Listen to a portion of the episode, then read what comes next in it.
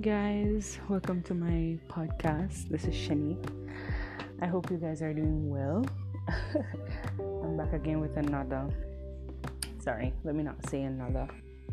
I'm talking like a like a, I've been doing podcasts for a long time, but uh, yeah, I'm just here, you know, sharing a few, um, you know, things that the Lord had laid on my heart, and you know, just to give an insight on certain things that are happening um, around us, in and around us, in our lives, and you know, things like that.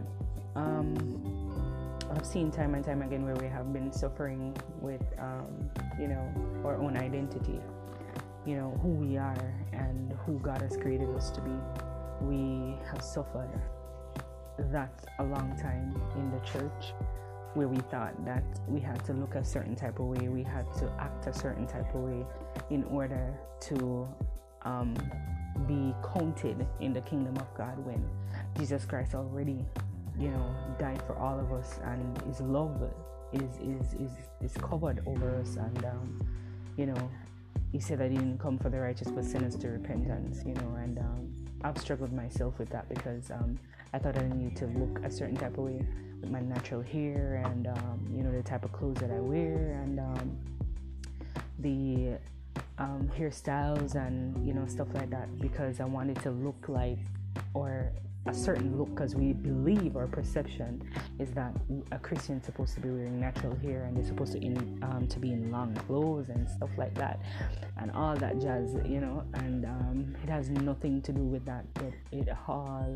it all has to be it all has to do with something pertaining to our heart you know our heart posture towards God and um, what we believe in you know, to have faith in God because the scriptures speak about um, the command, the, all the commands, the laws, and the commandments, and all of those things. Um, none of us could actually um, be corrected because the scripture also said that. Let me not say that. Forgive me. Um, the scripture also said that there's none that is righteous. You know, there's none that is counted that they're so right that they, you know, um, because anyone who is right, you know, and so right is basically Jesus. He's the only one, and that's the one that we speak about. Because another part in the scripture also said that our, our righteousness are like filthy rags. It's nothing compared to what um, the righteousness of God is. So, um, you know, it's just uh, a little insight to, to give you guys, you know, um, what, you know, you can actually be open, have an open mind with God, and knowing that a lot of things that people say that is not of God, it's actually of God. And it's for us to get the discernment of that. And one of them is actually because I'm, I'm naturally a humorous person, I love to laugh and um, just enjoy. I'm always been been the life of the party, and I thought that when I came to God, I needed to stop laughing so much. I needed to put on a straight face because the scriptures say, "Put on, um, set your face like a flint," and stuff like that. You know, to um, you know, scare off people because we use Jesus Christ like a rope to hang people, you know, to hang them and to pull them in like like like you know, like some goat or something. But as he starts to renew my mind and give me insight and show me that is none of that because what we need to present is love towards someone and, and i believe that's why it has been a touchy topic regarding even um, you know homosexuals and stuff like that because we don't want to go down so deep into that because we believe that they're not counted as God's children and they are God's children. It's just that they're not following the, the right guidelines and the scriptures speak about homosexuality that is not right. The sin, that's what God is speaking up against and that's the wrath of, of God, you know, because they're doing something that is against what his will is, you know, natural woman and a, and a man to be involved um, together, married, and all of that.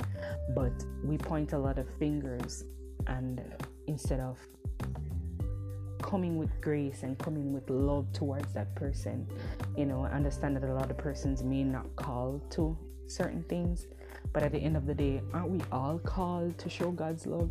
That's the question. Are we all called to show God's love? Whether we are not called to a certain thing, we're called to show God's love in whatever form or shape. If we can't speak, we show love in giving or something, or just random acts of kindness and stuff like that, you know.